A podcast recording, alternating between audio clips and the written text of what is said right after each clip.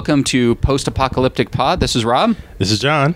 Uh, first off, uh, a couple shout outs. Uh, Ryan Slegr for our opening and closing music on the pod, which I haven't mentioned in the Oh, yeah, past few. I like it. Just a little mellow in, little mellow out. That's all you need. Talented guy, former member of Ozma, band who used to tour with Weezer and stuff like that. Just good guy. Check him out. I don't Yeah. think he has a website. He's very artistic, so he doesn't even have a website. Love Um, also, uh, mannequin update still in the hopper. No, no feelers out yet, but you know we think it, it's it's getting legs, as people like to. Anyway, say. it's going around town.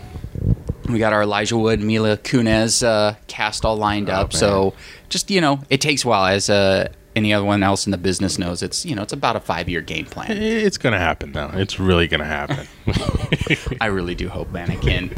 It's funny. I uh, was thinking earlier today. It's we're hitting that 30th anniversary of like the big 86. I mean, eh, 30th anniversary of anything right now. You Right. just go back. But I was looking up at uh, 86 movies. Don't ask. I have no idea. I think was because what I came. I went down a rabbit hole of um, John Hughes, as I do once in a while, like reflect. of course. And it's uh, 30 years since Ferris Bueller. wow. Like it doesn't feel So many iconic movies from John Hughes.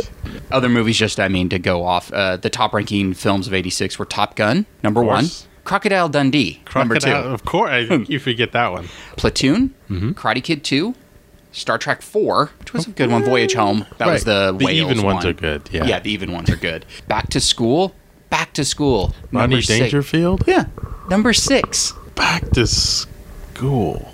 baffling Yeah. isn't it like I that's just, like I just a remember top when grossing it came out. I'm like, I don't want to go see Back to School. Now, granted, I was I probably wasn't old enough to see it, but it Right. was like, it seemed to be. Even then, I thought, is this like Dangerfield just doing anything? To, or they just putting him in something? They just shove him into I something. think it was just like he had an overall deal, and it was just like, Yeah, what do you like- want to do? So we got this back to school. Uh, we want to have, uh, you know, uh, Michael J. Fox and and uh, Burt. I don't know Burt Reynolds or whoever it was, and they're like, "Can you? What do you think about uh, Rodney Dangerfield?" You're like, "Oh, okay. Yeah, that was the. Um, it's like here's the back to school script. Older guy that goes back for his was it his son or grandkid? I'm guessing grandkid because Dangerfield was hundred. Yeah, he was at least hundred. So it's at like yeah, point. like uh, we have Burt Reynolds, we have maybe even Clint Eastwood or something. Yeah. It's like we're going like that. Then they just kept no. yeah, No. and then you No. get to Dangerfield. They like all of a sudden it's like Rodney Dangerfield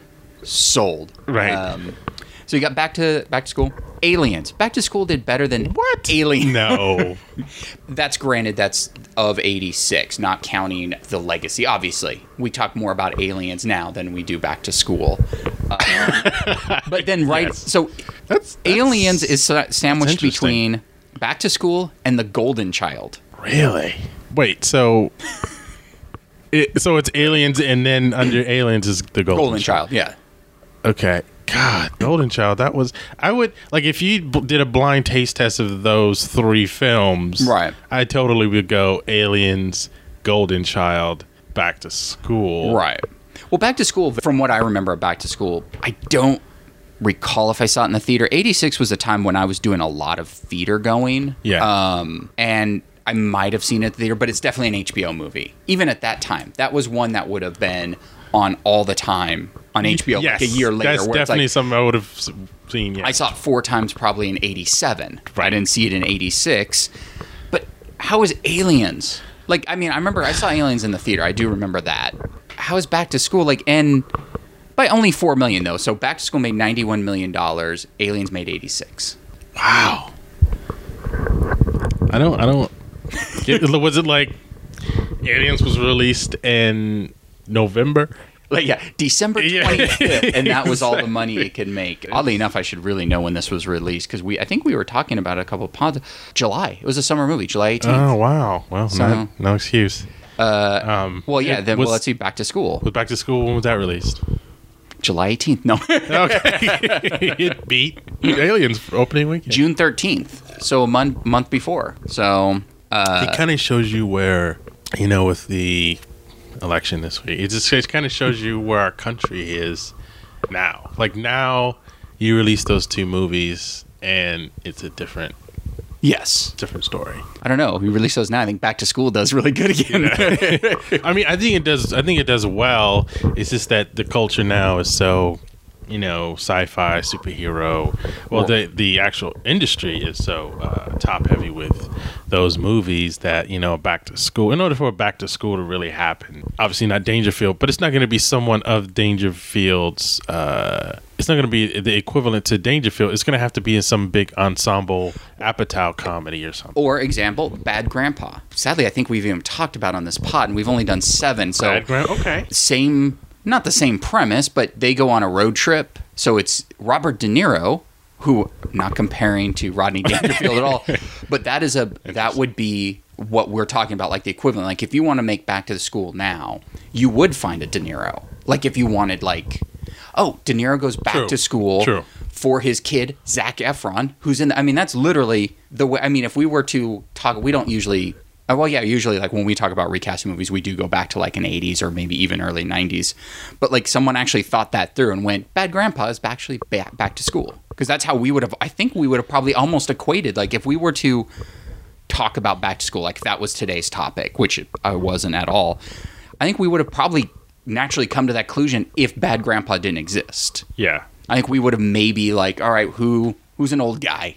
We would have went down the line. Although Clint Eastwood would have been hilarious at ninety. See, and, and that's I think that that's what sort of our generation who's running Hollywood now. It's like you sort of back then you wouldn't think of you know Robert De Niro in a role like that, No, not at all. um, and and I don't know if he would have done a, a, a role like that, but I know that there are a lot of actors who want to do stuff like that, but no one really thinks of them in that role, or maybe the agent's not doesn't want them to go in that direction. You know, now it's like you and I and people like us who are not that we're running Hollywood, but Yet. yeah, yeah, it's coming, it's coming. Um, now we're like, wouldn't it be cool if you know? And then you have the power to like offer this to De Niro, and De Niro now, you know, is going to run with it. You know, And two, it's sort of that um, Tom Cruise in Tropic Thunder. Even though it was a small role, no one asks him to do roles like that. So when True. they asked him, it's like, we're going to put you in makeup and you're going to dance and be crazy. Great.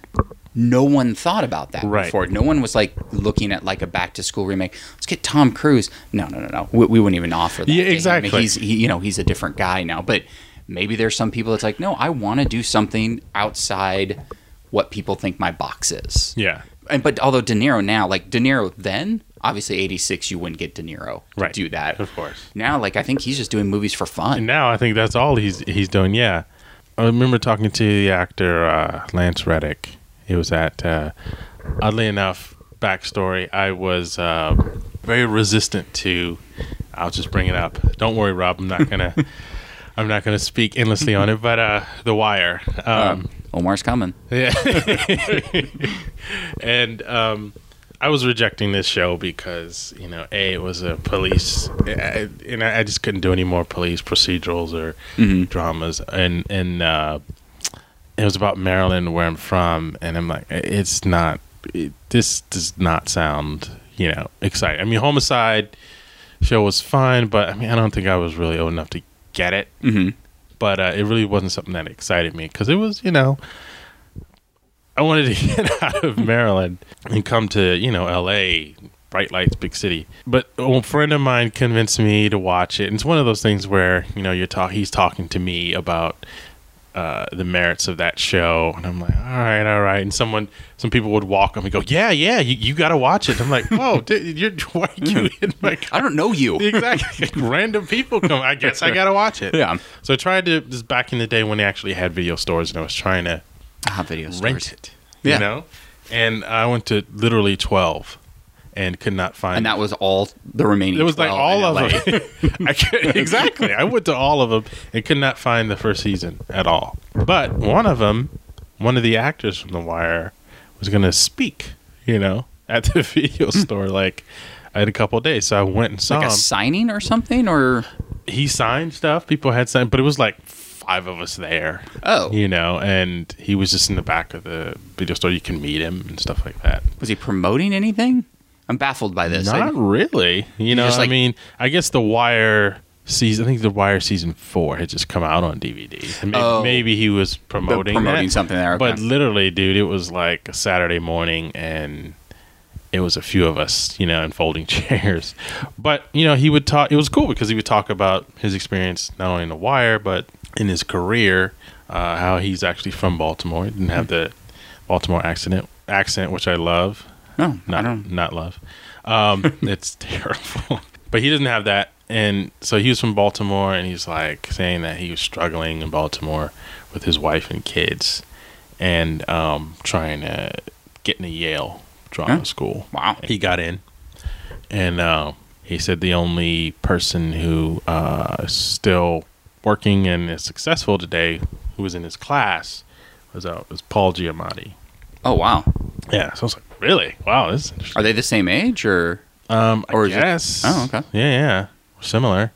Um, it was a grad school, so he, you know, it could differ in ages, but I don't think they're that far apart. Okay. Um, I, I think because someone like Paul Giamatti feels like he's been around forever. Right. So I probably place him older in my mind. I think you do than he, is. Was, yeah, because when he came out the gate, he even though He was 50 could when he came out of the gate when he was 20. exactly. So- you could tell he's young, but there's the face he has like this is an older guy. Yeah. But he he said, you know, I always get and he does this well. I always get police. Like he was doing fringe, you Mhm. know, at the time. It's like, you know, I always get police and FBI and this sort of like uh sort of austere head of the department kind of guy. Um, he said, but you know what I really want to he said, I really want to do a comedy. Oh. He's like, that's all I want to do. Like, I just want to have some fun. I wish someone would, you know, bring up a comedy, you know, because, you know, no one ever wants to cast me in that, Huh. you know, and, and he said, that's what I've always wanted to do. And like, you see him in The Wire, you see him in other things, you're thinking, wow, know, serious, serious actor. He's not going to, Yeah. I can't even imagine him in a comedy. So I think that that's what maybe people are thinking that they don't see him in that role because they can't imagine him being that. You know, Hollywood has a really, even though it's supposedly a creative industry, they have a hard time Right. trying to think outside of the box and Yeah. getting, you know, people to do certain things. And when you have that one executive, that one person, that one even actor who says, "Let's get, you know, um, Anthony Hopkins to do this like comedy." hmm Then you're like, "Wow, that's genius. Yeah. Why didn't I think of that?" Well, because you were trying to be safe. Um, yeah, I mean, well, it's also too you get used to like if you're just thinking of Tom Cruise, you you have his history of movies to go back on. Like if someone, if you're going big, like De Niro, before like all of a sudden he turned into doing whatever the Fockers or something like that was probably a big stretch. Right. I mean, I think it was the first big, big one. Yeah. like big comedy for him, even though he was still playing himself. He was just happened to be in a comedy. yeah. It's sort of like you think about. Uh, I was just thinking about it because I saw I was at an event where Denzel Washington and the cast of Fences were there, Mhm. and they showed a clip, and I haven't seen the play. John has intense. Yeah. I don't. I want to see the movie, but I'm uncomfortable watching the two minute clip they they show. Yeah. Uh, the clip they showed Denzel's son. I don't know any of the actor. I don't know the character's name because they showed one clip and it was Yeah. quick. Uh, his son was talking to him about, "I don't think you like me." It's like, why do I have to like you? Yeah. I was like, this is going to be the most brutal movie. Yeah. And Denzel in this two minutes they showed was phenomenal. He's a great actor. I mean, Yeah. it's it's not even like, oh, this is his breakout movie. No, it's not his breakout movie. He's had a dozen breakout And movies. introducing Denzel Washington. Yeah. But then you think about it, like some of his first stuff, like Carbon Copy. Wasn't it like like he started off on comedies. Right. Carbon copy. so remember that. It's one of those things where it's like, although now I just couldn't imagine just slapping him in a comedy. Although I could almost picture him doing a Tyler Perry comedy because I imagine them being friends. I have no idea if they're friends. Right. But imagine him going, fine, I'll play I'll play that role in you know Right. gobble the Madea Thanksgiving or Yeah. whatever. but I don't know if Can't wait for because he's a funny guy. Um, he was funny in person. Like he was telling stories, and it's like then they show the clip, and it's like you scare me, you know, like Yeah. in that role. And Yeah. and I think you were saying James Earl Jones did that role, and I can't imagine. James Earl Jones, uh, yeah, he originated that role on Broadway and um, got a Tony, and Uh-huh. it, it, it it's the ultimate. It's sort of the ultimate scary dad is what that role is. I mean, it's a lot more than that, but um, you talk about that scene. The scene you talk about is a very famous scene. They even performed that in the Tonys as well. But it's basically this this father and son. The father in this time, a lot of August Wilson's plays are about you know just trying to find your way in the world. You know, in these turbulent times as African Americans, it's you know basically that father trying to mold his son, you know, in the way that he thinks you know is best, and um, you know, part of it's going to be the way his father treated him, and all the horrible things that happened to him. So he's just gonna. You know, Do they go into that in the the play, or is it just he talks about how his father was uh, Denzel's father? Yeah, he t- they in the play they talk. He talks about his dad Oh, okay. and what and what you know what happened, and um, ba- mainly he's just basically trying to set the kid on a course to survive in this world.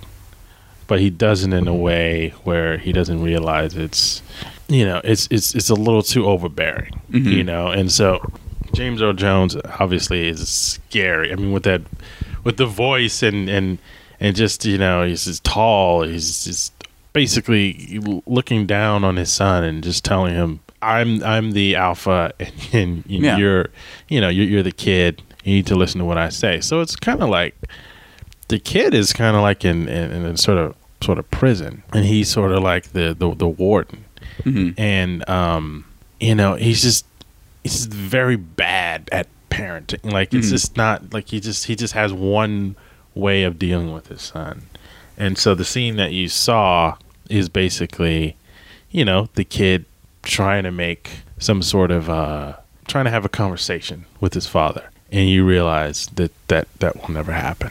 Yeah, and that he just wants to know that from what I saw that not he's not even looking to be loved by his dad. He just Yeah. wants to be liked. Yeah. And yeah. then just the way Denzel turns around in the scene in the movie, it's like, who says I have to like you? Yeah. And it's like, oh, yeah. I, I know what this movie's Yeah. about now. it's just like yeah he's like all all i'm trying to do is like teach you how to be in this world that's it and it's like all of the compassion that you think he should have and i think he should have uh his wife think he should have is gone because of what has happened and what his day-to-day struggle is. Mm-hmm. All of that is gone. So none of that matters. There's no time for that. There's no room for that. There's only room for me to tell you how to survive. And that's it. Okay. and it's like but a kid is a kid and a kid still needs Something. something. Still Yeah. needs to be nurtured. Still needs to be loved. Yeah. you know just telling him this is what you got to do. Nobody's going to give you anything. Going your way. That doesn't do much for him you know Right. th- for for his parents to say that doesn't do much for him so denzel is another kind of uh, scary figure Mhm. you know and in in life as i've heard stories he can be very scary so Yeah, he seems intense. yeah yeah But with a smile sometimes. Yeah, yeah. It's like you're intense even when you're happy, I guess. Definitely. That's why it's so funny to even think of a movie like Carbon Copy. Like that he was I'm doing a comedy. yeah But I mean, early on in his career, so it's not like Right. he was probably the intensity that he is now. Yeah, I mean he's he's an intense individual because he's he's he's got that you know that sort of alpha thing. Like he knows his his sort of status, and mm-hmm. so he can go around and, and, and wield it pretty well. You know, I think you know around the set he's just really really good, and people really, really like working with him because he's going to take that role and he's going to own it and he's gonna he's gonna put everything into it, and Mhm. uh, you're not gonna have to worry about him um, Yeah. as an actor at all. And there are few like that today, um, Right. But but he's he's one of those guys. And uh, Carbon Copy, what happened with that was, um, and I think I don't know if LeVar Burton told this story. If I heard him tell him to tell me this, but Why is he telling that story? Um, well, for that role, they had a bunch of you know African American actors up for mm. that role. LeVar Burton, I think it was. It came down to two guys: Okay. LeVar Burton and this guy just out of school, or maybe he he had done some theater, but that's about it. He hadn't done any movies or Oh, okay. anything. This new actor named Denzel Washington, you know, and so the unheard of guy, you know, mm-hmm. Denzel Washington beat LeVar Burton out for that role. Was LeVar Burton at that time doing Reading Rainbow?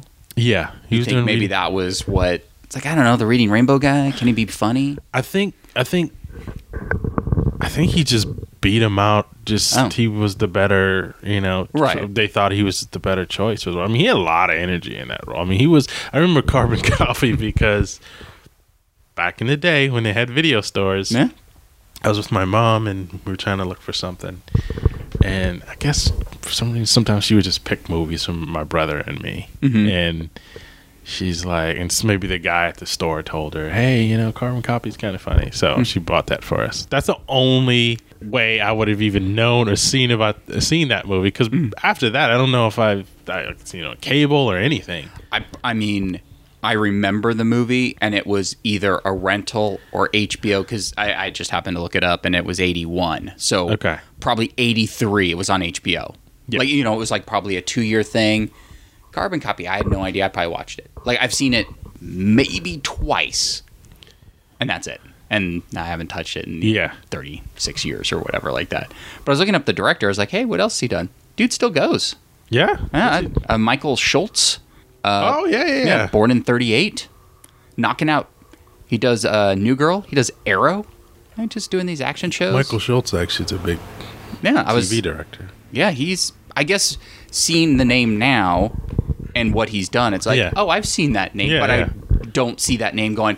The carbon copy guy's still working. I'm sure he doesn't want Yeah. to be the carbon like- copy guy. Oh. It's like, I, can I just be the? What else has he done that maybe give him a little? Um, can I be the uh, Cooley High or car wash guy as over the carbon copy guy? Did he do those? Yeah, he did those. All right, he did do cool. What am I talking about? Yeah, Cooley High was amazing. You know what's crazy? He did Sergeant Pepper's Lonely Heart. Really? The weird remake or the weird like uh Bee Gees and Yeah. Peter Frampton movie based on the you Did know that? Really? Yeah. How does that even go? I mean, with that, it would that would have to definitely be a sub. It's like, all right, we're gonna make a movie about the album, but not have the Beatles in it. Well, obviously, because it was uh, '78. But we're gonna do the Bee Gees and Peter Frampton are gonna sing. that I don't know any more probably people on drugs than doing that movie. Yeah. So you have Wow. the Bee Gees, Peter Frampton, Steve Martin, Aerosmith, Alice Cooper, Earth, Wind, and Fire, and George Burns. If you got to put George. you got to throw George. If you talk about the '80s at all, you got to put George Burns. I was watching, um, was a, probably a year ago or something. I watched part of Oh God, uh, Mm-hmm. Bob Denver, and you know George Burns. That's Holds up remarkably. Really? Uh, granted, I watched probably 25 minutes of it or something, and obviously it was bookend by Oh God Book Two, and I'm like, why are we having a marathon of this? And I was like.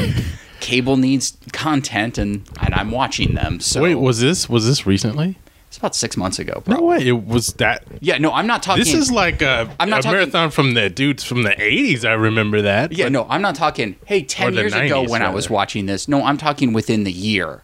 I was watching part of Oh God, and then all of a sudden I went, movie holds up. Bob Denver, Teri Garr, this is pretty good. And then I think an hour later, I think I flipped back, Yeah. and Oh God Book Two was on. I'm like, why are these back to back in 2016? That takes me back to my childhood when it was that same marathon. yeah, those would be on HBO a lot. Yeah, totally. Oh God, like oddly enough, holds up. E- yes, it's very. um What is it? George. I'm gonna say 70, 77. Holy shit! Uh, I was gonna say 78, 79, and then second one was 80. So now it must be 79 or something. Seventy. I, You know, I must Star have seen Wars these things Oh way after that because I, I I wouldn't have been. Oh yeah, no, wouldn't remember that 77. I wasn't. Yeah. I mean, I, to me, the reason why I probably think Oh God's an 80s movie is because I saw it a lot Yeah. in the 80s. In the eighties, yeah. you know, 77, not bad. Eh, I would have never guessed. Then Oh God Book Two was 80, so they waited three years. So basically, they were on the same Star Wars path. We should Yeah, have had a so- third one in 84, right when Jedi came out. Oh was what was the the uh, box office that year? Uh, Seventy seven was it? Well- Uh, oh God, and then Star Wars. but no, yeah, Oh God, Star Yeah. Wars, and uh, let's see, 1977. Heat was a big movie in 86. I had that up. I was like, Heat. I was thinking of the De Niro film, oddly enough. Wait, that came out in eighty six. no, no, this was the uh, Burt Reynolds. Uh, of, of, course, the, Well, uh, the original. yeah, yeah, yeah, yeah. The original Heat, even though they had nothing to do with each other. Absolutely nothing. Um, let's see, seventy-seven. Let's see what the um, it literally just says Star Wars. I didn't even scroll down. Um, it made the top ten in nineteen seventy-seven. what Star Wars did? Uh, oh God, Oh, Okay. Number one, Star Wars. Mm-hmm. Number two, Smokey and the Bandit. Okay, well that was big. That was big. But number three, Close Encounters.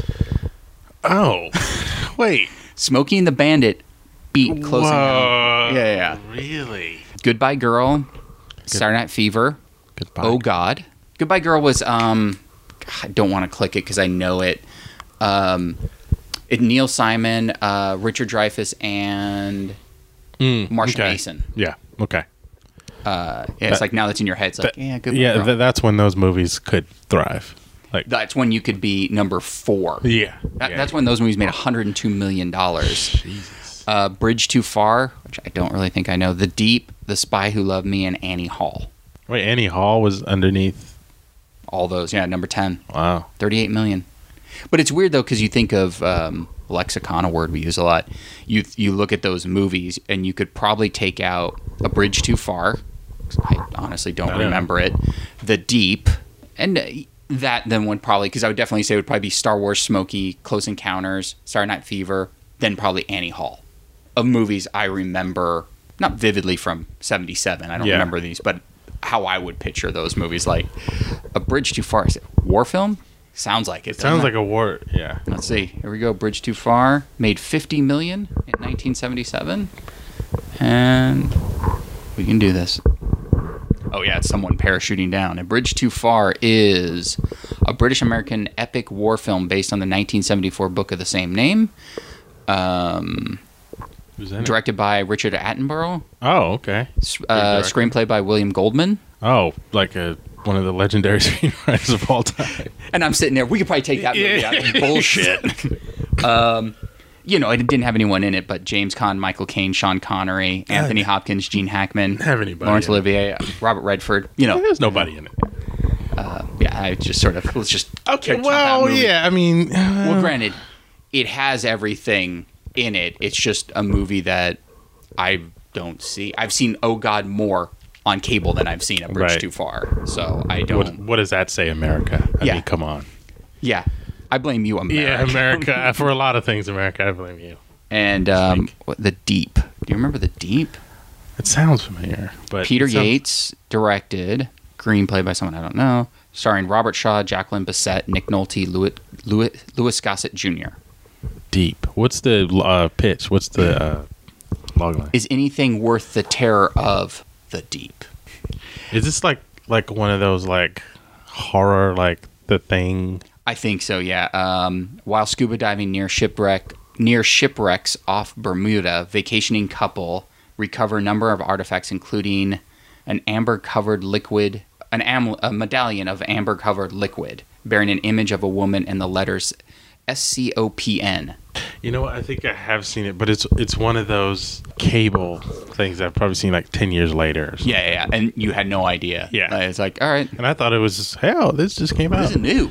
Oh, yeah, a lot of these movies, you, you telling me the dates. I'm like, I, I saw like ten or twelve It's years. like, why do I know this movie Yeah. so well when I was not seeing that movie at the theater? Exactly. Um, yeah, so I didn't even see Star Wars.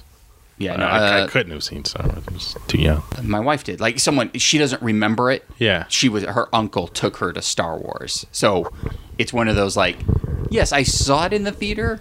Yeah. Do I remember the experience? No, but I remember the movie. Like I feel like I've seen it in the theater. I mean, granted, I think I saw the re-release in the theater, but I remember seeing it so many times that Yeah. you feel like you. Oh no, I saw it in the theater. It's like no, I didn't. Yeah. I clearly didn't see that movie in the Yeah, theater. I just remember like being in school and years later, and kids were playing with Star Wars figures, Right. and I was like, and they were like, Star Wars, Star Wars is coming like a new Star Like Wars is Omar's coming out. coming? Yeah, exactly. Star Wars coming. Star Wars coming, and I'm just like, what the hell is Star Wars? And I like I didn't know what Star Wars was. Mm-hmm. I was way too young, but like the first one, like Mm-hmm. I, I there's no way I would have known. I, I, I wouldn't have gone to the theater to see that. Yeah, and I don't think my parents bought me Star Wars toys that Christmas Yeah, because they just happened to see, oh, here's some space toys. They wouldn't. yeah, because that wasn't even a thing back then. They, uh, Fox didn't even want merchandising for Star Wars because Right. they were like, it's not going to do anything, right. because that doesn't nobody buys that stuff. Was Um, it that? Cr- was it that Christmas Toys came out? Was it the following year when the movie was a hit? Because I know he took merchandising rights. I just don't remember. I don't know. Like I don't know. It's a good yeah. Because know. if the movie came out like in the summer or May, Mhm. I guess they they would have known big enough to like then drop some toys that crib. We got to go into manufacturing right now. Because I mean, if it was May and then that movie was blowing up, they had time by Christmas to have Yeah. a couple toys, and they were probably like, And do, yeah, do you do you start out with like a couple toys, or does Lucas in his mad genius does he go all right? Because you know he conceptualized the whole thing and had you know um, concept art for Star Wars, a ton of it that didn't even make it into you know the film, right. but would flesh out you know other Star Wars universes. Um, do you think he applied that same sort of energy to? All right, you gonna give me merchandising? All right, I'm gonna like we're gonna take this full on, and I'm gonna. He might have been working on it, but you still had to take that gamble of someone having to see it. He might have been working on it, then Yeah. they release it, and then people are waiting in line. Then it's like, oh, here's my uh, Christmas plan. Let's see. I mean, I can. I'm pretty sure the internet would tell me when the uh, first Star Wars toys. because I mean, it was number one, so you would think, okay, we'll put out, you know, we'll put out a few toys. Yeah, did they rush it during the summer? Like, oh, kids want to play with these toys, you know? Kenner Star Wars action figures. That's so crazy. Yeah, that was the Um, Kenner. it actually says from 78 to 85. So it was definitely, uh, like the following year. yeah. Because all of a sudden, let's see, uh, although Star Wars had been released in 77, Kenner was unprepared for the unprecedented response to the film and the high demand for toys. Unable to build a sufficient stock in time for the lucrative Christmas market, they instead sold early bird certificate packages, which included a certificate for which be, could be mailed to Kenner to redeem for four Star Wars figures. The box also contained a diorama display. So that was um, these later 78. So basically, what it was was like, we're not prepared, but here, fill this out, you know, and then we'll mail you toys later or something. That's wild. yeah. Because uh-huh. I figured they wouldn't be prepared for that. Because that's not the way I don't think production worked that Right. way. Like they sort of, oh, let's just put out a bunch now. You yeah. get you get spoilers Not- now because like there'll be a, be a website. It's like we know who the villain is in Avengers because someone at a toy fair showed their lineup of toys and went, "Oh, I guess whoever Thanos is in Yeah. this one because there's a Thanos character." So it's like they get they literally ship you know scripts and everything to the toy people and they start making molds like before the movie's even finished. Yeah. I mean, now it's like because of this, because of Star Wars, this is what's happening. Right. Like uh, initially, it says you uh, you ordered it out of the Sears or J.C. Penney's catalog. Of, of course. So there was people got a catalog and went, "Oh my God, Star Wars!" You know, like if the kid, because I remember Yeah. flipping to the toy section. If I Right. saw it, it would be like, "I want that toy." So Oh, the toy section. Remember that? Remember getting a catalog and flipping to the toy section? just like you just like clothes don't care. yeah, yeah, yeah. Toys, toys, toys, toys. toys. It's always in the back. Yeah. Toys, toys. Oh, here we go. Three pages. Yeah. Yeah. Like gold. You're like, ah, toys. Oh my God. Yeah. Um. now it's it's whatever. So for Empire, for the anticipation not of the, the release. TV show, right? Yeah, not Empire the TV show. Oh, I want some uh, cookie. Yeah. Some that shit. You should look it up and see if that's she's an action figure. Oh, I bet you. If Golden Girls have an action figure, I'm sure Cookie has an, Right. an action figure. Sales in '79 topped hundred million dollars for toys. Wow. So you know that's where George Lucas got all his money. Um, let's see, and '85, then they were just pumping it out by then by yeah. you know uh, then they, Jedi. they got smart, but yeah, I mean, I I'm sure Star Wars. If the studio's like, yeah, sure, you can have the rights to the movie. Yeah, you can have merchandising, whatever, dude. We're just gonna put it out because we we're dumping for it. Yeah. We don't like this exactly. space farm movie. Yeah, And it's like whatever. I know you're uh, bitter about not getting to direct the Flash, so we'll let you make your Star Wars movie. you know? That's so funny. Empire. Uh, it looks like they are getting an action figure. So Cookie will have an action All right, figure, look at that. and Lucius. Yeah, I forgot Lucius and I haven't, I haven't watched one episode, but I I, haven't know. either, but those those you know. Uh, it doesn't say what they are going to be like, so I don't know if they're like not Barbie, but in the sense of like a like a 12 inch, or if it's Yeah, like an action like figure. a fully art, not a fully articulated um, sort of thing. I don't know. Maybe the uh, who does those really good ones? Um, there's some that where they look just like the actor. Yeah. like they're to the point where you pay like a hundred dollars. You're like, oh my god, it looks just like the actor. Some of them are like, you know, I was looking at some for a friend. I was looking at some Darth Vader uh, ones, and um, some of them are really, really well. Like you could take off the helmet, and it shows the actual face, and Right. it's, um, fully articulated. And those are like thousand and they're and once again they're amazing. or more. my friend uh, he loves all that collectible stuff and he'll send me oh my god look at this because he knows i like back to the future so it's like they came out with the uh, the delorean and marty but separately of course you know Yeah. because you can get your $600 each Of course. um, they were pretty amazing i was like oh my god i need this and then even with the $600 price i don't care i still need this and i Yes. realized i don't Uh, yeah, I don't need like, it. I don't need. You get it home, and you're like, yeah, I didn't really need to Yeah. drop six hundred for this. I'd rather get like um, those pop vinyls or Mm-hmm. something where it's like, look, I paid six dollars. It's Yeah. sort of reminiscent of what I need. I don't know. Totally. I don't need an exact. If I'm spending six hundred dollars, I'm just gonna then add another twenty grand to that and just get an actual real DeLorean. Totally. rather just drive a, a real DeLorean than going, look at my model of a DeLorean sitting right there. So yeah, I'm not. Um, I'm not the toy person that I used to be. Like I, I was never the toy. Uh, yes, as a kid, we all had the action Right. figures, but now it's like I'll see things. And it's like that's cool. I mean, I'll get occasionally I'll get something for my desk. You know, it's like oh, that's kind of cool. You know, but I don't. The collectible stuff is just sort of above me now. Like I mean, I'm not above it. It's just above me now. I don't. I think I can appreciate it. If like, my friend sends me like, look at this Deadpool statue. Holy shit, this is amazing. And then I just put it to the side. I It's- saw that photo. It was amazing. It's sort of like your buddy. You look at your buddy as like the museum. So like you can go over to his home. You can appreciate it Yeah. at that point. You know, with the wife. You Yeah. know, it's like in the, his little exhibits. Yeah. You know, and then you go back home. You enjoy your life. You don't have to like clutter up your home Yeah. with you know five gra- five thousand dollars of like you know two or three figures Right. and go yeah every day you go yeah I'm There it a good purchase there it is right there you know I have a- lifelike I have a few of those. They're sitting in storage right now. right see me But, too Uh, it's funny though to think that because uh, I actually do have a friend that loves aliens and he does have some really cool Mm-hmm. alien stuff. But I'm thinking I should just do Back to the Future or, or Back to School because that actually made more money than Aliens. it's like yeah, that aliens thing is really cool, but I'm trying to keep it legit.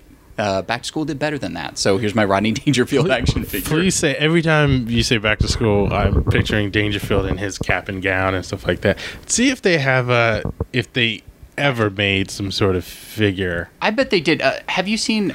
It's not Pop. I'm trying to think of the company name. It's something vinyl, but it's not the Pop vinyl because the Pop vinyl I think are the small ones. It's Yeah. something like vinyl dolls with a Z. Why not? Right? You know, put a Z Yeah, on it. of course. But what they do is they do almost a caricature of the characters. So they have these great. Once again, I've seen them in person. I almost bought them. The Ghostbusters, Mm-hmm. and I was like.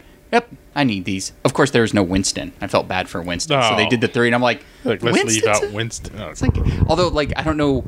It's easy to do a caricature of Bill Murray and Dan Aykroyd. Mm-hmm. I don't know if Winston really comes caricature Like, I don't know if It's Ernie true. Hudson, Ernie- it would just look like Ernie Hudson. But they had caricatures, and they're funny because they're just like they did a um, uh, Doc and Marty, Mm-hmm. and they're just caricature versions in vinyl, and they're great. But once again, I was like, yeah, these are And- fantastic. And where'd you see these?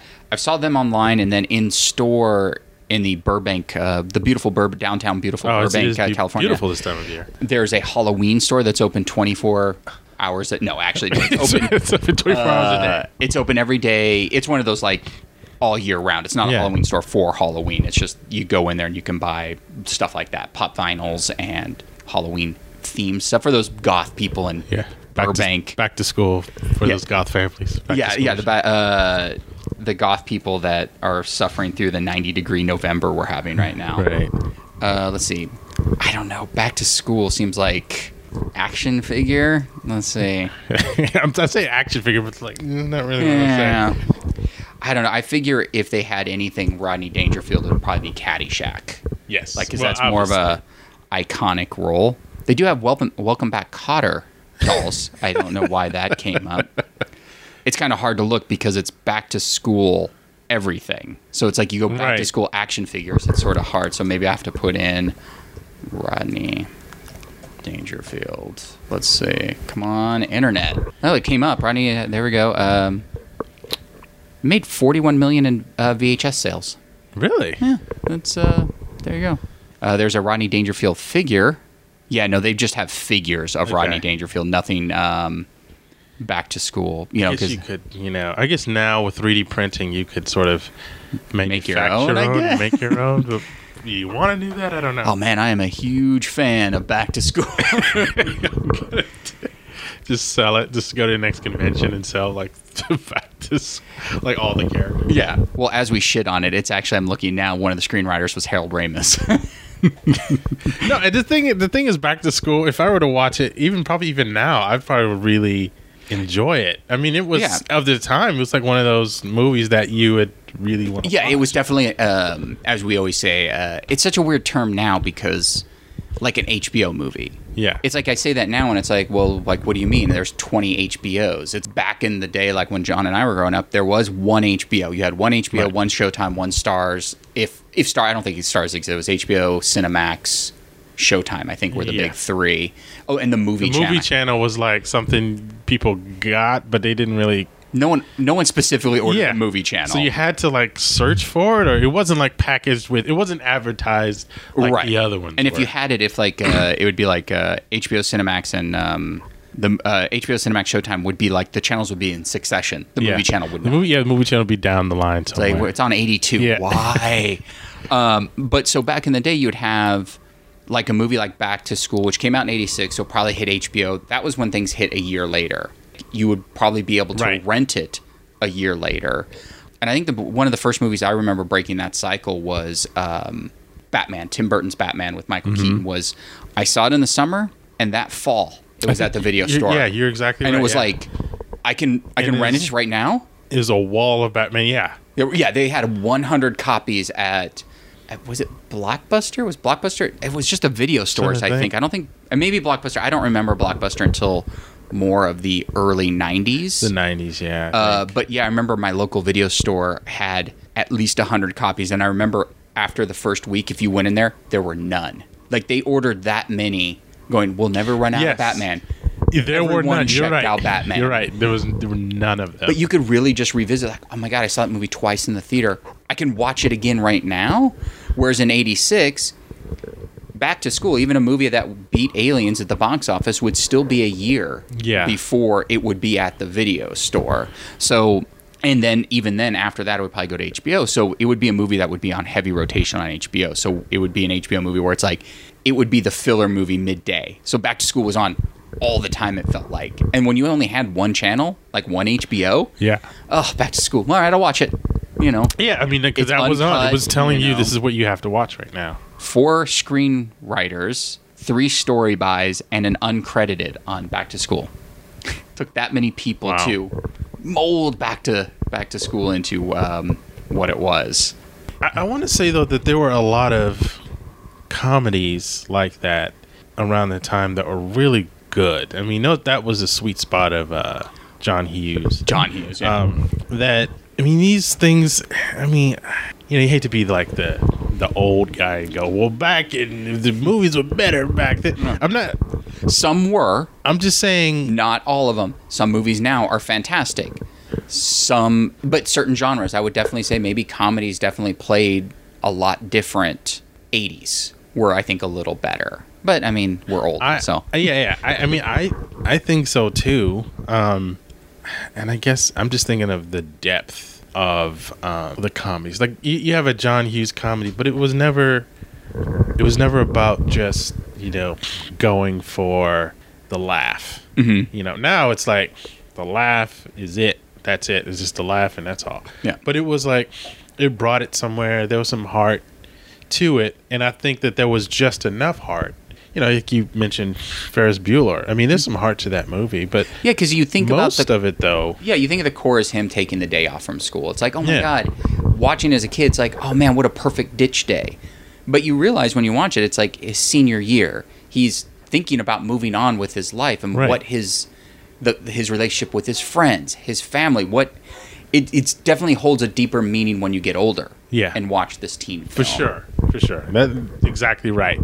So yeah so there's there's something to it. It's like when you write a, a script you know it, you, you, you learn about screenwriting they tell you you know well what's every comedy you know is drama mm-hmm. you know? It's like what what what's really going on here you Right. know? And what what you said is what's going on in, in there. I mean you have his girlfriend who's like well where are we gonna be like what because what's- she's a year younger. happen? He's Yeah. going to be going to college, and exactly and she'll be in high school.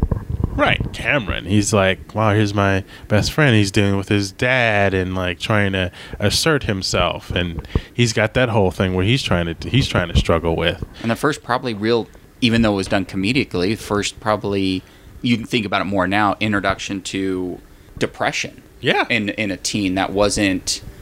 I'm depressed because I didn't get this. It's he's depressed because of his family life. Right. Which is especially in the '80s when it's like ah, once again it's like kids today. No, it's like divorce was such a new thing in the '80s. Divorce existed. Divorce has always existed Right. but it was okay to be public about a divorce in the 80s. Uh, My parents got divorced in the 80s. Yeah. But at the time, it was still, oh, your parents got divorced. Are you Mine too, okay? And so now, I mean, definitely now, like your parents get divorced, no one cares. Like it was, it was such a different thing at that time, and you accept it because you have movies now, and you know everyone you know it was div- now. Like I imagine kids growing up now, parents get divorced, or they know friends that parents are divorced. Then I didn't know anyone. When my parents got divorced, I was the only kid of divorced parents. Right. I think probably at my school. And and but that was uh they divorced in 84 85. So that was one of those things where it's more it wasn't as it, not that it wasn't acceptable, it was becoming common practice. So with that I don't even I think I sort of dropped down a hole. I was trying to remember the divorce. now I'm depressed. I'm Cameron Fry. but I think that's what it was was that there were we're dealing with so many different things going into the 80s that we don't deal with now. Now is more technology based, you know, issues. Right. Then was just more about the actually a cultural shift going into the Reagan years, going into it's okay to get divorced. You weren't my mom wasn't shunned. She maybe looked a little differently. My school probably treated her a little differently than mm-hmm. they would have had she not been divorced or something like that. So I think the cultural shift made the movies as good as they were. Probably, I think. Yeah, and there was definitely a stigma attached to you know divorce that has simply been unraveled since then. Um, so you have a movie like Kramer versus Kramer that you know could be talked about and could be um, you know one of the top movies you know of the year. I mean, yeah, you had this two powerhouses you know at the you know acting you know as, as the, the lead characters, but um, what it was about you know uh, and reconcilable differences. You know all these sort of you're right it was sort of like eh, bleeding into the culture then where it was like okay now this is happening we're addressing it. Today that would be like nothing because now it's like it's more of hey you know we're divorced and you know he's gay and you know she's you know she went to prison and we're all a happy family. Now it's just like it's more it speaks to more of the diversity of uh, of the culture and how you know their families now made up of of many different um, people of many different walks of life and of different cultures and races and backgrounds and we're all together on a happy family and that's normal Right. you know you have um the divorce thing is just whatever you know Right. right now Yeah, that's not even like even a movie that's I mean not even that old now. Like Juno, like it mm-hmm. opens up. It's like this is I don't remember names. This is Deb. This is my stepmom. My dad. You know, my mom lives in Arizona and sends me a cactus once a year. It's like it's such a minute point, but it was just showing that that wasn't her mom. That was Yeah. it. But it wasn't in the '80s. That would have been a story point, like a bigger like like oh my god, my my mom. I don't have a connection with her. It's just sort of standard. Like there are kids like yeah, my parents are divorced and see my dad once in a while, or I see my mom once in a while. Whatever, I don't care. Yeah. It's like oh shit, okay. That was different in the '80s. It was a lot different. Yeah, Like, I didn't- exactly. I didn't have anyone to talk to. I had John Hughes. John Hughes helped me through everything. But do you think uh, with comedies could we have another John Hughes? I mean, is there in LA there's we have summer fire season and screener season. We're entering screener season right now. Right. I saw a screening of Edge of 17, which is a actually R-rated teen-based drama, which is have you seen the trailer for that? It's, I haven't. Um, Hailee Steinfeld, Steinfeld from True Grit, and probably oh, and um, She was great. something else that I we just saw recently. Um, uh, Woody Harrelson's in it. He has a pretty big supporting role in that, and Kyra Sedgwick. Um, it was really good. Like it was wasn't John Hughes because there was more. The message was more upfront as opposed to like we were saying. Like you watch Ferris Bueller, oh my god, what a great ditch day. Then you go back going, oh, this movie's deeper than Yeah. I thought. This was a girl who was the odd girl at school dealing with her friend dating her brother. Uh, not the, her friend dating her friend. Uh, it was the main girl has a brother that her friend starts dating. How about that? Yeah. Um, really well done. Um, uh, the only the only name behind it is James L. Brooks was a producer, the writer director. I don't know her from anything. I think it might have been her first major film that she wrote and directed Yeah. but really, you know, through the female perspective of an outsider at school, which the school stuff was very minor. Like she was at school a lot, but to talk to Woody Harrelson as her teacher, you know, and Woody Harrelson would give her advice or whatever, and it was just mostly her dealing with being different than all her friends and just trying to navigate. It was it wasn't as good as like Me Earl and the Dying Girl, which I think was just thick richness of story of a movie I'll go back to in 5 years going, "Oh, I didn't get that." Right. That would probably be the closest to a John Hughes. Would probably be me, Earl, and the Dying Girl. But Edge of Seventeen, once again, super solid. It's like I would rather see a teen movie like that than a Zac Efron teen movie. Right. you know, where it's just like so over the top. I don't. I don't not like teen movies. I do like watching them because I think I'm always trying to find the you know a John Hughes element. And some people go, I was influenced by John Hughes. It's like, were you? Because I saw your film, and I don't feel like you saw a John Hughes film. Like, is there a chance to have another John Hughes? Like that consistent? Like, I mean, he did have his like teen things. Then he did a couple adult dramas and comedies, which once again hold up. Plane, trains, automobiles. He said, she Yeah. said, and written by like those, um, written and directed by. Yeah, I, I think that our closest thing now, and it's not that he's doing the John Hughes thing, but is is Judd Apatow, just because he's sort of the one guy, the machine, if you will, uh, of comedy. Like he can basically write a script for you know all those guys he usually uses, and they will all definitely come out for for him, and it will be an event, and he sort of owns that set corner of uh, feature comedy. I, as far as a um, a John Hughes, I think what for me what John Hughes did was like he sort of fleshed out the world um, when he wrote it. Like Yeah. when you look at any of his movies, like there's so much going on, but like I feel like I'm there. I feel like there's he puts certain characters in certain you know situations in certain places that you know are sort of perfectly put us in the world where we need to be. You know, and I think that's it's interesting because that was I think a, a big focal point of, of, of his writing because now everyone just goes for the joke. You know, it's, it's set up you know seven or eight set pieces, and then that's our movie. Right. But he he's you know like we talked about something like Ferris Bueller.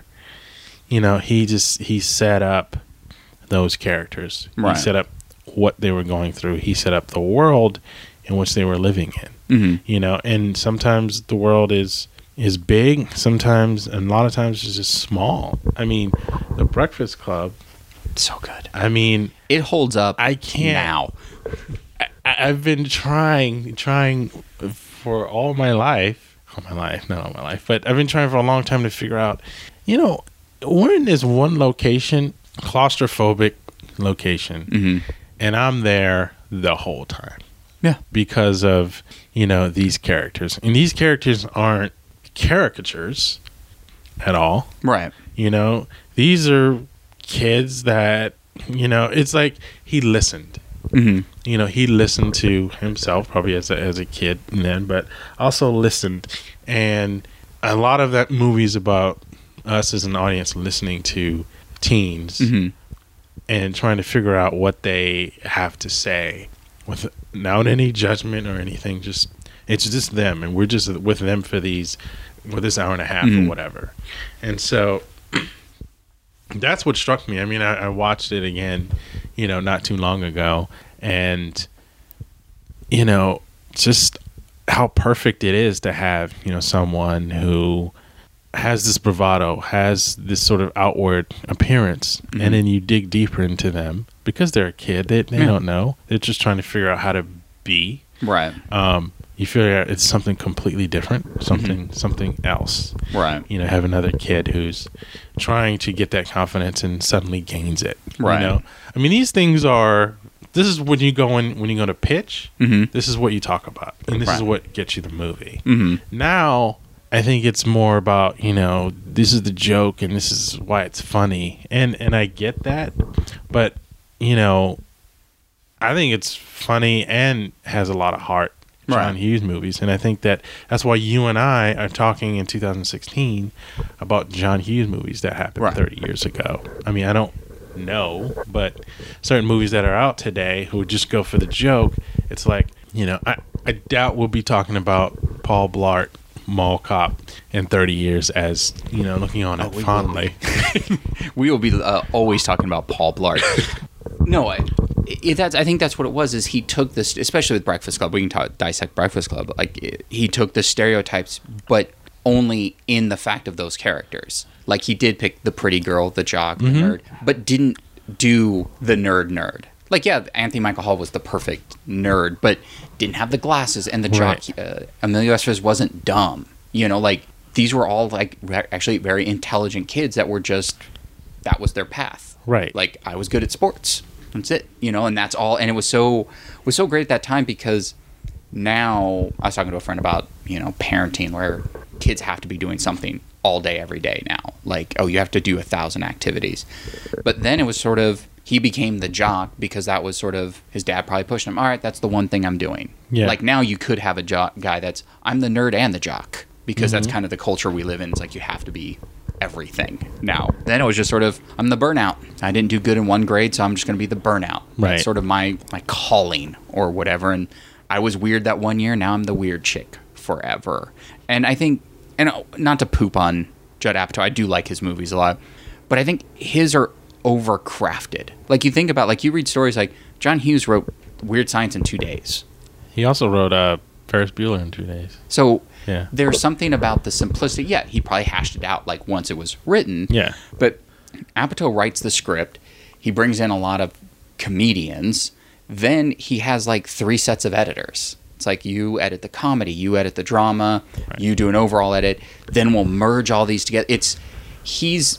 I don't know how I would like to know because once again these are I don't know. I had a friend that did worked on Love. It's a Judd Apatow show, but it's not Judd Apatow's show. He's not directing and writing each one. So he definitely said, you know, there's multiple editors and, you know, they're putting the best show together possible. But I would be more curious of other than the stories because I don't know Judd Apatow. I don't know people that work directly with him. Is that is his script that hashed out? Like when he's like, because he's in a thing now where he can literally go, "Hey, I'm making a movie."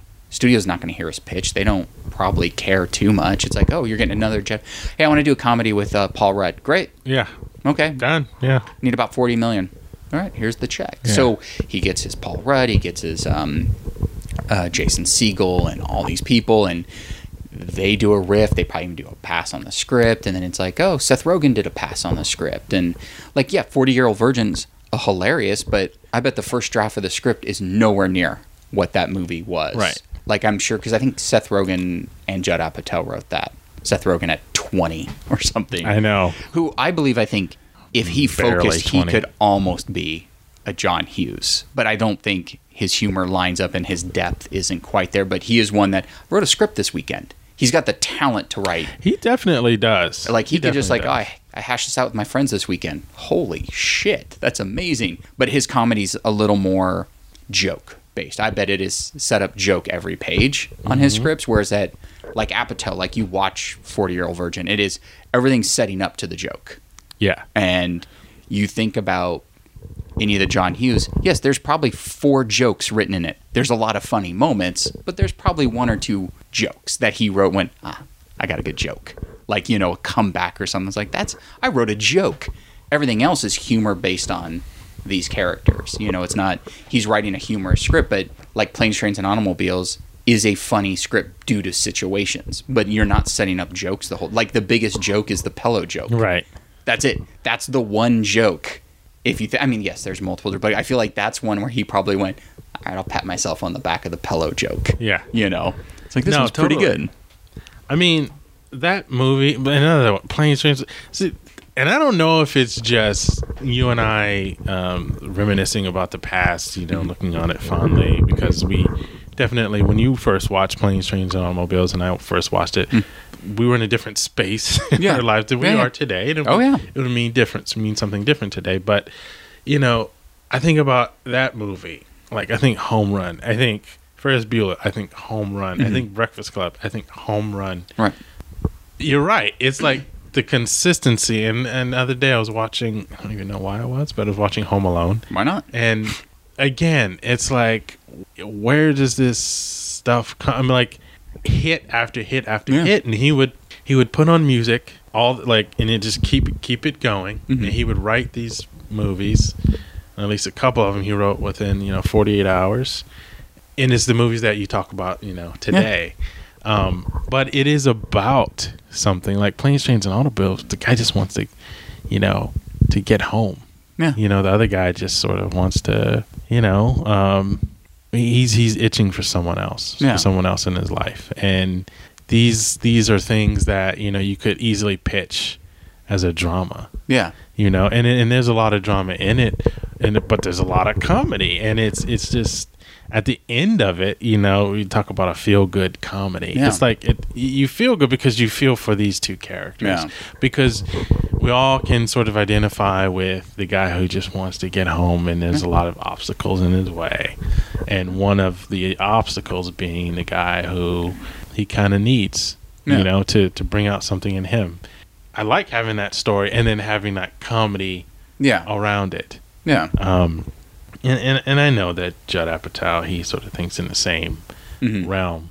You also have to understand that with comedy between the 80s and today Oh yeah. it's definitely been joke forward. Yeah. So even now with um, the internet and I don't know, Oh, the internet. or whatever, it's like get out your comedy in like six seconds. Yeah. So that's all people have time for.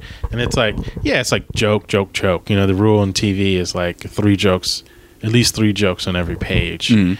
And to the point where it's like now it's just joke, joke, joke, joke, joke. And you you're like, you may be laughing, but like you don't remember it. You know, and I think that one of the things about John Hughes is like I remember this and and Yeah. I can apply this to my own if I'm watching, you know, Ferris Bueller, I can apply this to my life today, but I can also apply this to what I was going through back then. Maybe I can understand something that I was going through back then. I know I had a friend, a best friend through high school, and then he went off to college, and Mhm. then I went off to college, and then so we sort of Yeah. split, and um, and and there's some they're at the cusp of something, and that's something Right. that's very real Yeah. you know um you know told in a comedic way which you know lets you swallow that pill a little easier but uh it's it's all done like you said like there are in the breakfast club char- characters that we all these Right. archetypes that we all know but they're real people like they're they're they're well drawn you know it's not like you know the bad guy is just bad you know he's just Yeah. you know tagging everything and you know no he's he's he he wants to he wants to be good too like he, Right. he wants to uh he doesn't want to be there Right. you know um and he has his chip on his shoulder like i'm just here because um you think i'm this and you think i'm that and so i guess i gotta fall in line you Mhm. know it's not like i know who i am i'm a badass and i'm just gonna be you know just gonna Right. be bad um but this is sort of like i'm a product of my family my environment this is kind of where i am Yeah. and so when you put it like that, you think, oh, okay, I'm not looking at this guy as just someone I can write off as as a villain or as a bad boy or whatever. There's like something there. Right. It shows that we all are some, something. We all Yeah. come from somewhere. We all have, you know, human. What it does is he humanizes these people to the point where you figure like this is this is something real. Like I can be in this real space. Whereas today, I feel like people will feel compelled to make characters of these people. You know, Right. It would be a little more like if Judd Apatow even did Breakfast Club. Like, here's the exact same script. It would definitely be more over the top. There'd be a few more jokes. There would definitely be pacing would be definitely different. You would know more about them probably right away as opposed to a slow burn learn. Yeah. Where you're like, oh wow, that's interesting.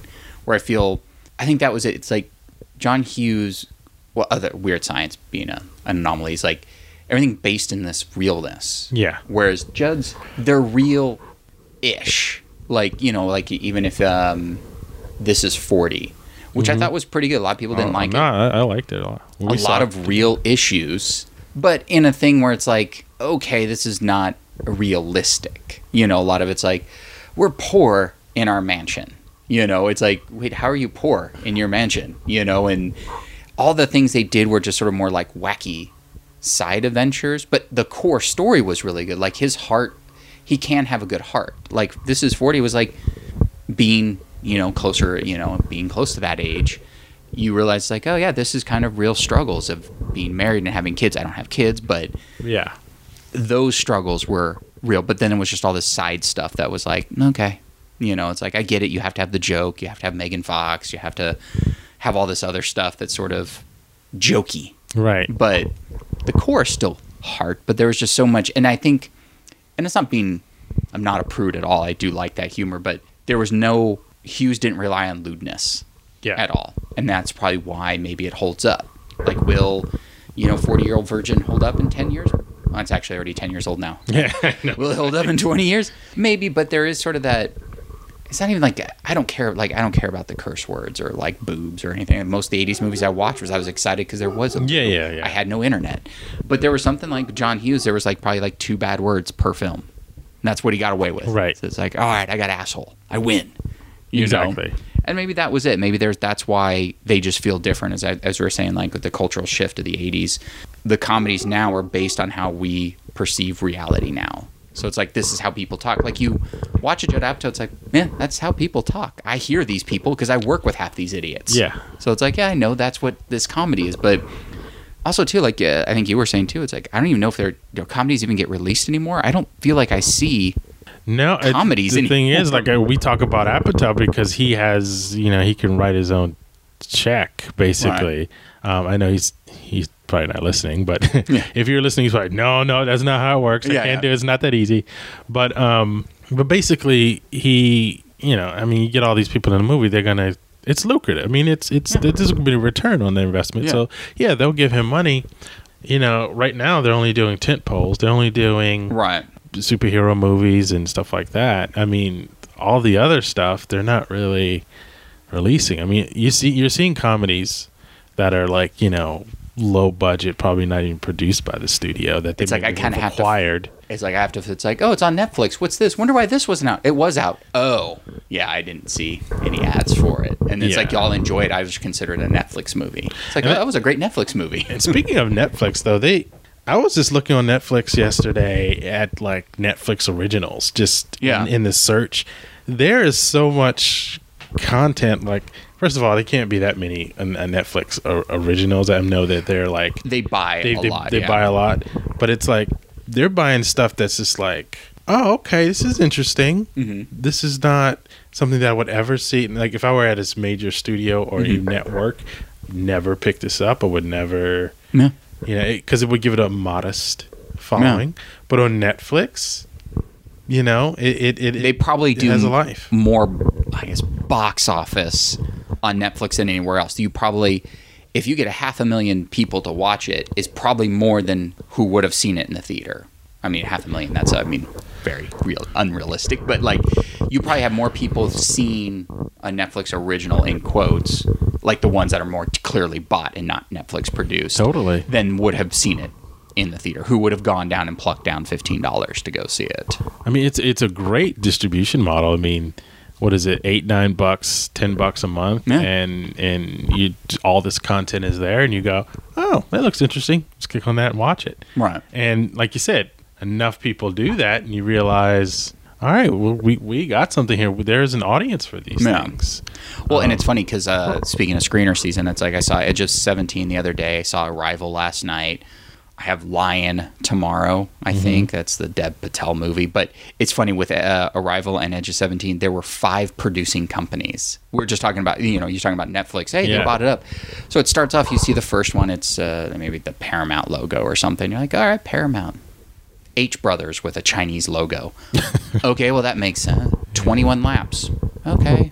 Lava Bear. Wonder who Lava Bear is. Yeah. And then there's another one. I'm like, holy shit! When is this movie starting? And it's like you see all their logos. Then it goes into a Paramount production in association, and Yeah. with, and I'm like, it took that, and especially, well, Arrival is sort of the thinking man's space movie or Yeah. uh, alien movie. It's uh, very much an inter, uh, interstellar. Um, so I get why they probably couldn't get the the money, but but even that it was just to sell like a teen comedy too. Like there were five for Edge of Seventeen. I'm like, it took that many people to come up with the twenty million dollar budget for this Right. movie or whatever. Yeah, I mean, I mean, you think about it. I mean, from your your my perspective of like uh, production and Yeah. post like you think about delivering things or getting things to people. You're like, make sure uh, Lava Bear has it. Oh, Yeah. and it makes sure Paramount those people at Paramount have it, and then make sure they.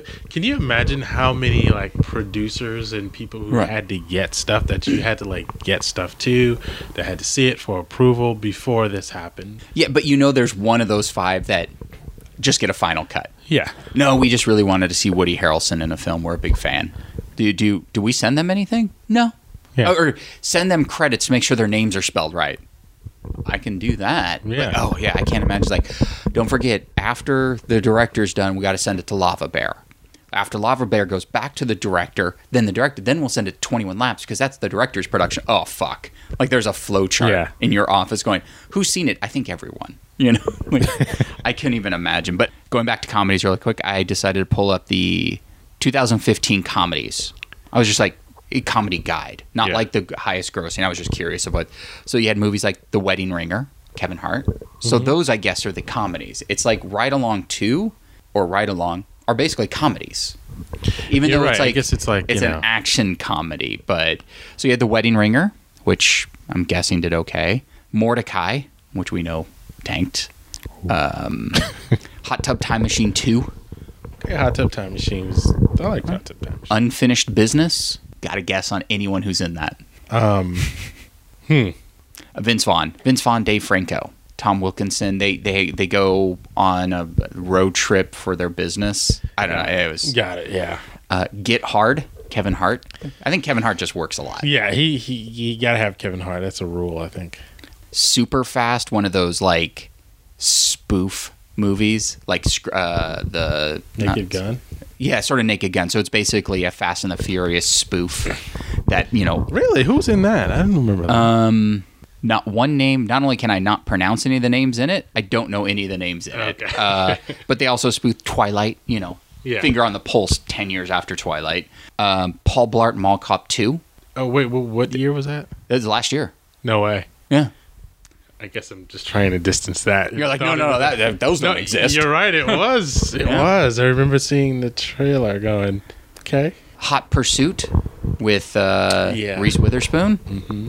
Pitch Perfect Two.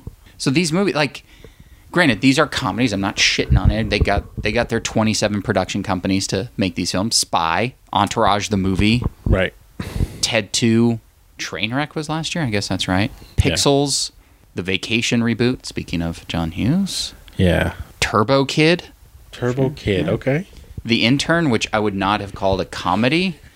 It, I actually didn't mind Yeah. You did. Uh, Okay. I didn't mind. The Intern was okay, but comedy, I would have said more rom com, even though it was more rom com in nature and genre than a flat out comedy. Yeah. You know, like it had that more of that vibe of Right. a rom com. Something I did really want to see that I didn't. Cooties. I think I sent you the trailer. Was Elijah Yeah. Wood? Yeah. Yeah. Um, Rock the Casbah, which Bill Murray movie that just disappeared. Barry Levinson. Yeah. So I mean, Levinson, wow. Um, those. So basically, those are the comedies that are, or what they constitute a comedy now. Like of those films, none of those are.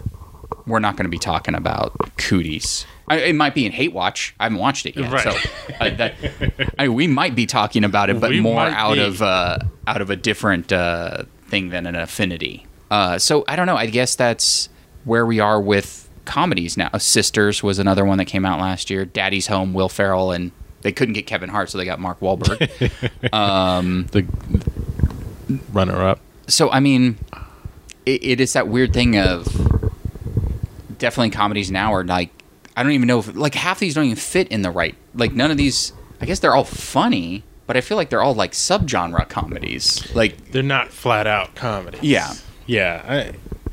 I I think that that's probably a result of the fact that you kind of have to have some other angle, you know, as opposed to just uh, a comedy. I Right. mean, I think you can get away with just a straight up comedy with Judd Apatow. Like if he just wanted to make a jokey joke movie with train wreck. with yeah with, with whoever you Yeah. know which he can work with anybody. Um they, they're all gonna do his movies. Hmm um you know uh, the landscape has definitely changed but i think you could have like i would love to recast and redo like for real a revenge of the nerds you know and i know they did some i think they did something recently They tried. Howard Stern was trying to reboot it, but I th- it fell through. I don't remember the circumstances of what it was, or it was just something in his like his production company had it, and it just never came through. Yeah, I mean that that that movie. I mean, for me, besides first of all, at the age I was, not being able to unpack the fact that this was a first movie and not a there wasn't a preceding movie called The Nerds. Oh, I see. what you mean, Because of Yeah, like yeah. re- because that had that like Jaws the Revenge. Right, exactly. and, uh, yeah, Return of the Jedi or like the re- yeah. This was definitely felt like it should have been the third yeah, one or yeah. the second and one. I was like, Oh. Reve- I was like, Revenge of the Nerds. Where's the first one? And it's Yeah. like, no, that's sort of what. Yeah, just watch the movie. Yeah, exactly. So, Shut up, little kid. yeah, exactly. the guy at the ticket counter. Why Yeah. are you waxing philosophy so on what me? If it's revenge, like, is there a first one? yeah, or- I need to know these things. um, but that movie is just so. You know, I mean, look, there are caricatures in there for sure, but like, Could you do it the same though? Like I just because I like once again, like we go back down to the '80s thing. This is what 80 nerds were perceived as in the '80s. This was sitcom nerds. Yeah. Like if you watch that movie, that's what they based it. Probably it's like Bill Gates looks kind of goofy. But he doesn't look like any of these guys. I mean, maybe more Lewis, uh, more of just like a button shirt, Yeah. kind of goofy or whatever. pocket Um, protector. Could you go that over the top in your remake? Like if you did want to remake this, No, I think that you know nerds now are you know there's like nerd chic now, Right. But nerds now you'd have to like couch it in some sort of technological universe, Right. You know, um, but I would work really hard to maintain uh, the charm of that movie. Um, you definitely would have to, you know, update it to today. because that's almost more of an Apatow of its time. Yeah. Because comedy was pretty broad. You had some boobs in it. It's like, but once again, it wasn't like with Apatow. Really relies on who he casts. Revenge of the Nerds didn't rely on who it cast. It- those were all good people, and most of them are still working now. But when you think Apatow, it's like, oh, Paul Rudd will be Paul Rudd. Jason Segel will be Jason. Se- Like everyone will be that version. I got Bill Hader. He'll just be a Bill version of Bill Hader. Like Yeah. you know, like Revenge of the Nerds isn't relying on its cast the way he would rely on uh, Paul Rudd.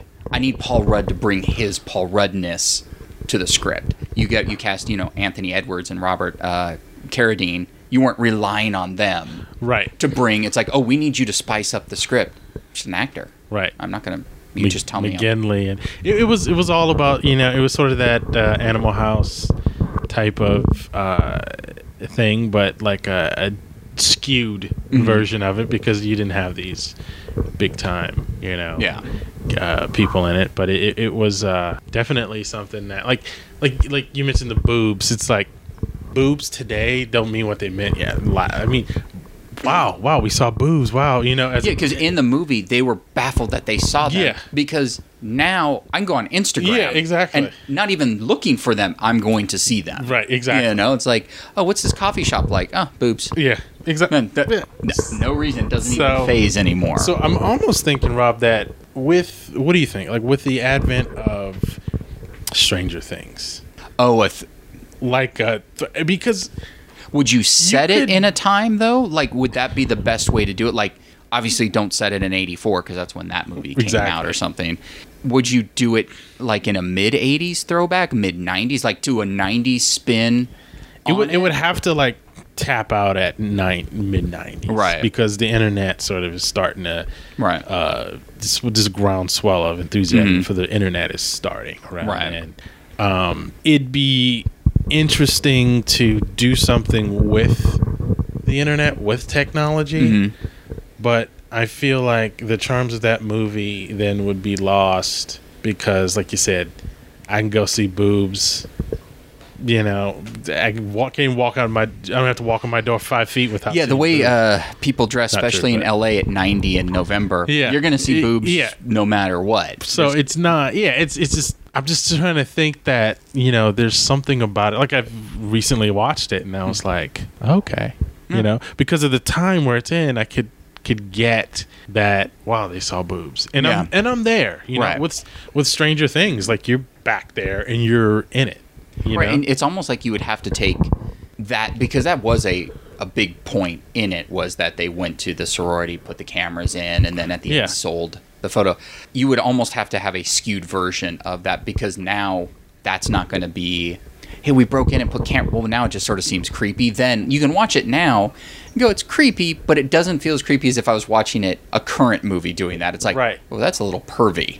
Then it just sort of, it was what it was. But you would, you almost wouldn't even need that scene now. You could do something like it, something like it you do You know. something like it right but you don't need a 15 minute them watching boob scene because it's like it would almost be there would have to be the one guy going, you have the internet. That's doing a lot more than those Yeah, girls are exactly. doing right now. Exactly. You so? I mean, you could do like you know black blackmail some people with a sex tape, or Yeah. whatever. But that's been done. You know, so Yeah. it's it's not really. Yeah, that's a that's actually a good poll though because as much as we we would talk about like trying to remake John Hughes, I would just feel like even if someone gave me here's a hundred million dollars, I want you to make remake Breakfast Club. No, or yes, because I want the money, but Yeah. I just would ne- I couldn't bring anything new or different to it, even if you said it currently and picked. You know the five classes of people you want to maybe do a represent, but I would never do it as good as that because you wouldn't need it. Like you have everything now that still speaks to people now. If someone Right. gave it, it's like I get why you remake Vacation because you can remake the idea of a family going on a road trip and bad things happen. Obviously, not well because the movie didn't do well and it wasn't good.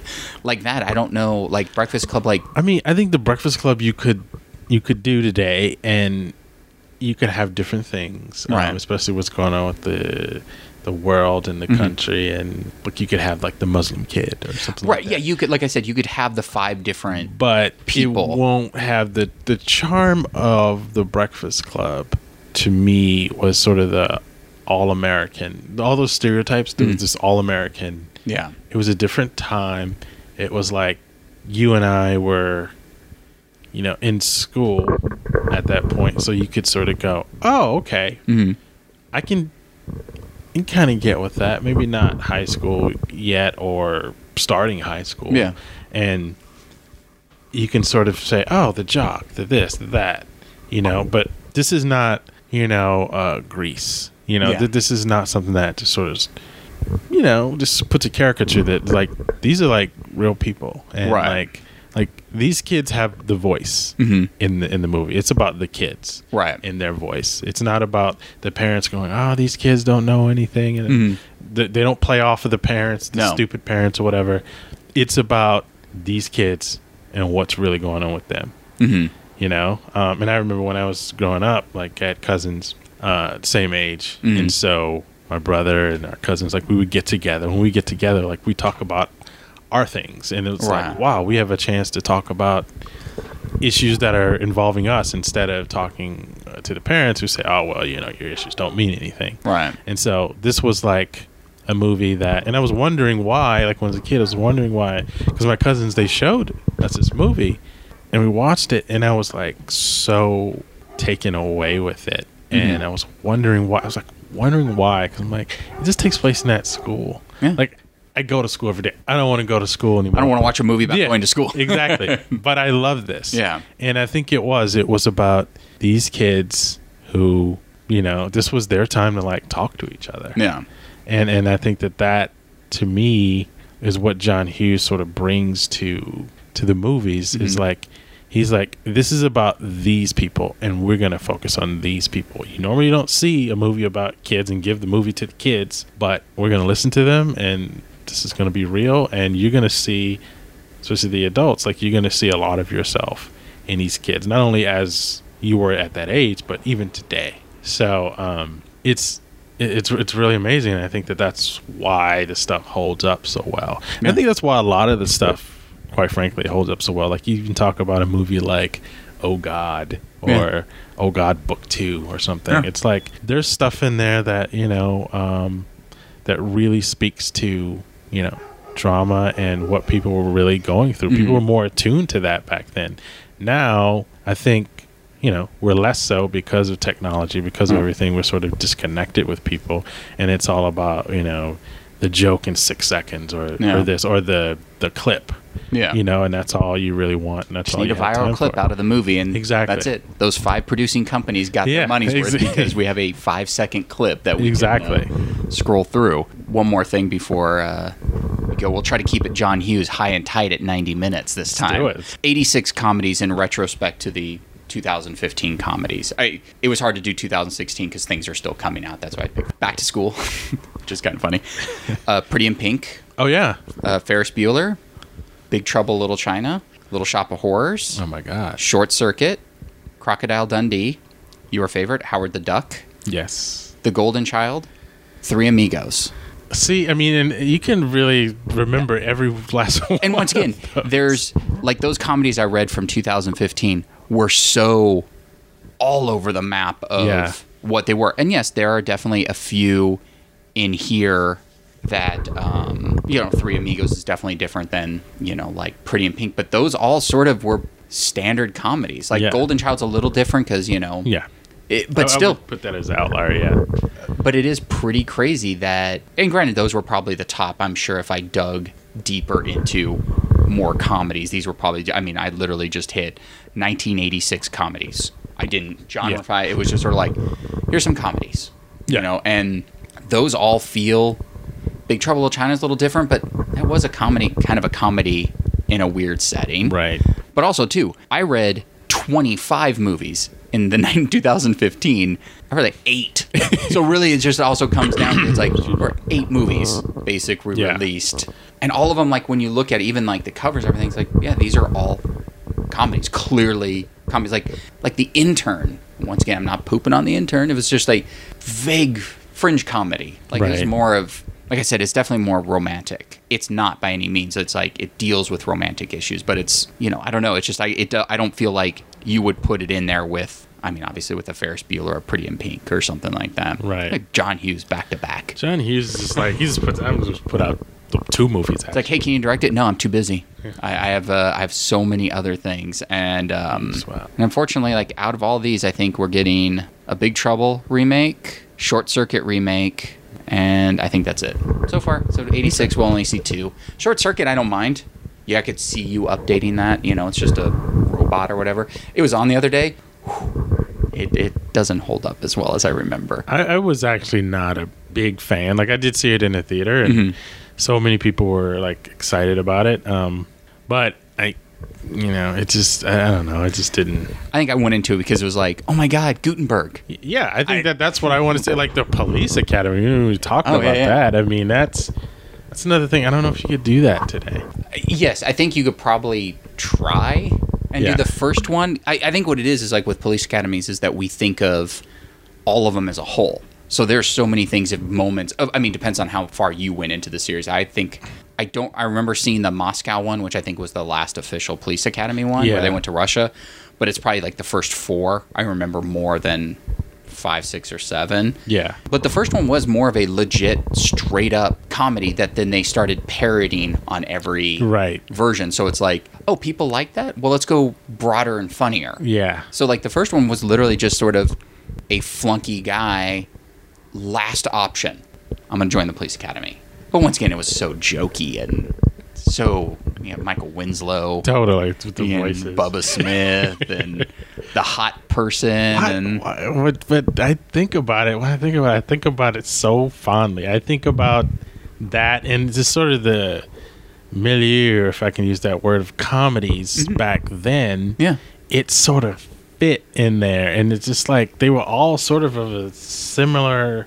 It's like the '80s. Like like you can look at a picture and tell what decade. Tell it was in the Yeah. '80s. Oh, yeah, yeah, it was yeah. like- Oh, of course. It was so distinct. You know, uh, Bubba Smith, like all that would have like back then. It really excited me. Oh wow, Bubba Smith! Like I don't even remember. But it's who like is now. you know, it's like yeah, I remember being excited about seeing Bubba Smith, but I don't know why. Yeah, I don't like know why. I- someone must have told me he I was great at one time, and Um, I do want to say I just got an idea of a homework assignment for the next one. You and I should recast, and I think we could do it. We'd have to update it and up the ante. Airplane. oh fuck, yeah, I think we're gonna tread on some tight water with an airplane remake. All right, I'll think about But that. but yeah, but I think like it's a big big order. But I think we do it, and it's it's it broad enough comedy where Yeah. you might not be pooping on anyone. We'll call it a soft reboot, so no one gets too angry or go. anything. Just a soft reboot. But Robert Hays will be in it in like a scene. He's Yes. still alive, right? Sorry, Robert Hays.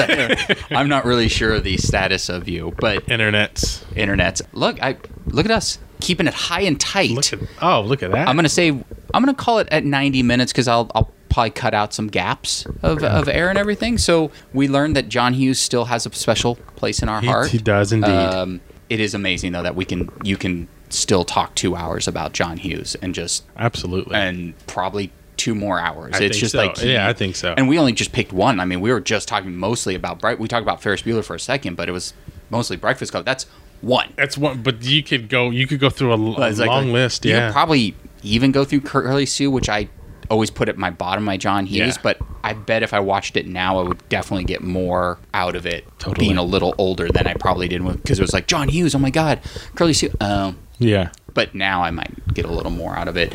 We know that Empire has uh, action figures coming out. We do. We- It's- can't wait. and somehow George Lucas has a piece of it. We're not sure how, but we uh, we think he does. And uh, you can follow us on Twitter at because John and Rob. We're on iTunes, SoundCloud, and uh, Airplane. Air, oh, and Southland Tales. Oh, oh Southland Ta- I was okay. so ready for Southland okay, Tales discussion. Airplane and Southland Tales next week, which will then be our Thanksgiving episode. Definitely. We'll go there. Um, this is Robert. this is John. Thanks for listening.